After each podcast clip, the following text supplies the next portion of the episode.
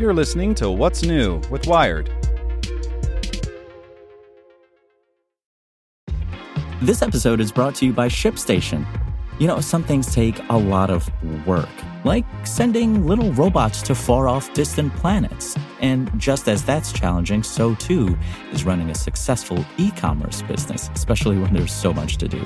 So I want to introduce you all to ShipStation.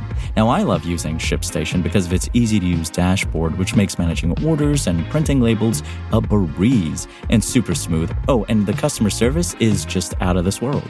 It's exactly what you need to help grow your business. Sign up for your free 60 day trial at shipstation.com shipstation.com slash technews. That's shipstation.com slash technews. This podcast is supported by Tools and Weapons, the podcast hosted by Microsoft Vice Chair and President Brad Smith. Each episode features insight you won't find anywhere else from the center of the conversation surrounding emerging technologies like AI. Right now in the podcast, you can hear a special episode where Brad Smith lays out Microsoft's vision for a vibrant marketplace driving the new AI economy. To hear more, follow or subscribe to Tools and Weapons with Brad Smith wherever you get your podcasts. It's Tuesday, January 23rd. I'm Zeke Robison. Today, how ChatGPT's hunger for energy could trigger a GPU revolution. Make sure to listen to the end to find out what other Wired podcasts you can check out today.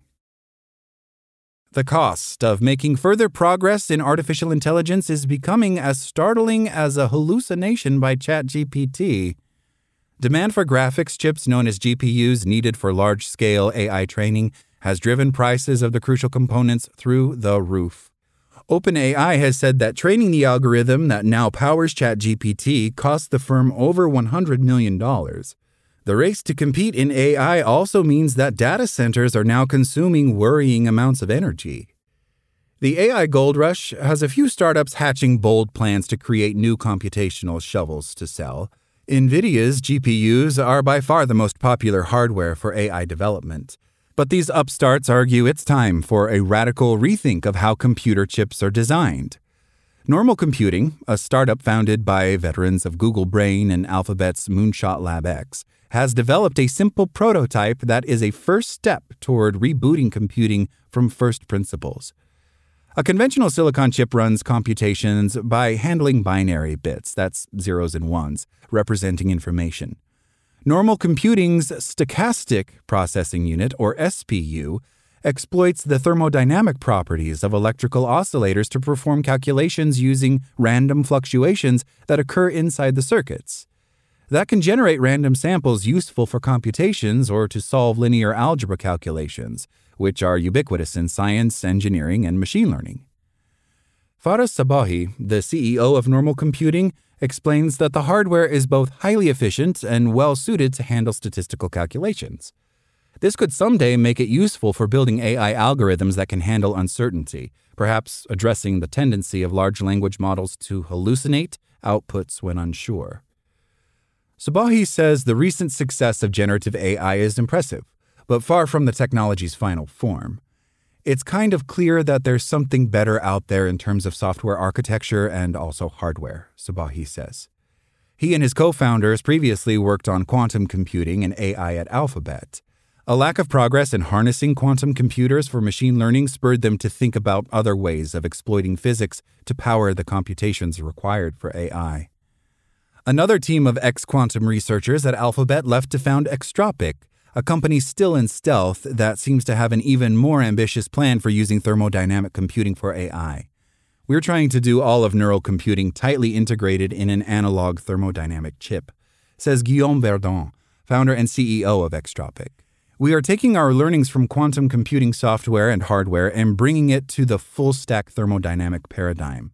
Verdon was recently revealed as the person behind the popular meme account on X, Beff Jezos, associated with the so called effective accelerationism movement that promotes the idea of a progress toward a techno capital singularity. The idea that a broader rethink of computing is needed may be gaining momentum as the industry runs into the difficulty of maintaining Moore's Law, the long standing prediction that the density of components on chips continues shrinking.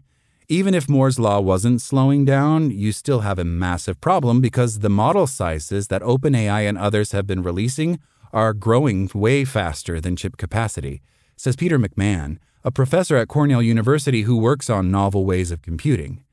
In other words, we might well need to exploit new ways of computing to keep the AI hype train on track.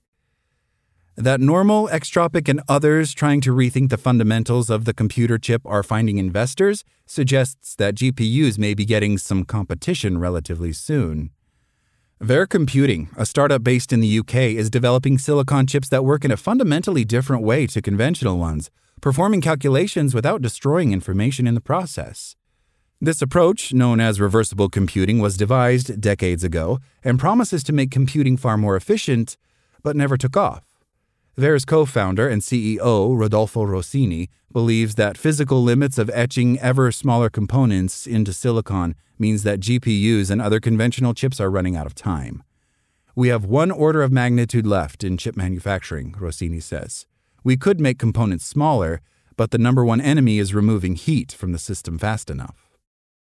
Convincing a huge industry to abandon a technology it has grown on top of for more than 50 years won't be easy. But for the company that provides the next hardware platform, the payoff would be huge. Every so often, something comes along which will be transformative for the whole of humanity, like jet engines, transistor microchips, or quantum computers, says Andrew Scott of 7% Ventures, which is backing Vaire. The investors betting on Extropics and Normal's own reimaginings of computing have similar hopes for their own contenders. Even more exotic ideas, like moving away from electricity inside computer hardware, are also gaining traction. McMahon's own lab is looking at how to compute information using light to save energy. At a conference that he helped organize recently in Aspen, Colorado, a group of researchers from Holland showed off an idea for a mechanical cochlear implant that harnesses sound waves to power its computations. It's easy to dismiss chatbots, but the frenzy triggered by ChatGPT could be on track to incentivize revolutions in more than just AI software. Make sure to check out our other Wired podcasts. Today in Wired Business, the one part of Apple Vision Pro that Apple doesn't want you to see. Checking in on Wired Science, scientists will test a cancer hunting mRNA treatment and on Wired Security, the sad truth of the FTC's historic privacy win. Listen to these stories and more at wired.com/podcasts. Thanks for listening to Wired. Check back in tomorrow to hear more stories from wired.com. Want to learn how you can make smarter decisions with your money? Well, I've got the podcast for you. I'm Sean Pyles, and I host NerdWallet's Smart Money Podcast. Our show features our team of nerds, personal finance experts in credit cards, banking, investing, and more. And they'll help you make the most of your money while cutting through the clutter and misinformation in today's world of personal finance. You'll get clarity on strategies to help you build your wealth, invest wisely, shop for financial products, and plan for major life events. Listen to NerdWallet's Smart Money Podcast wherever you get your podcasts.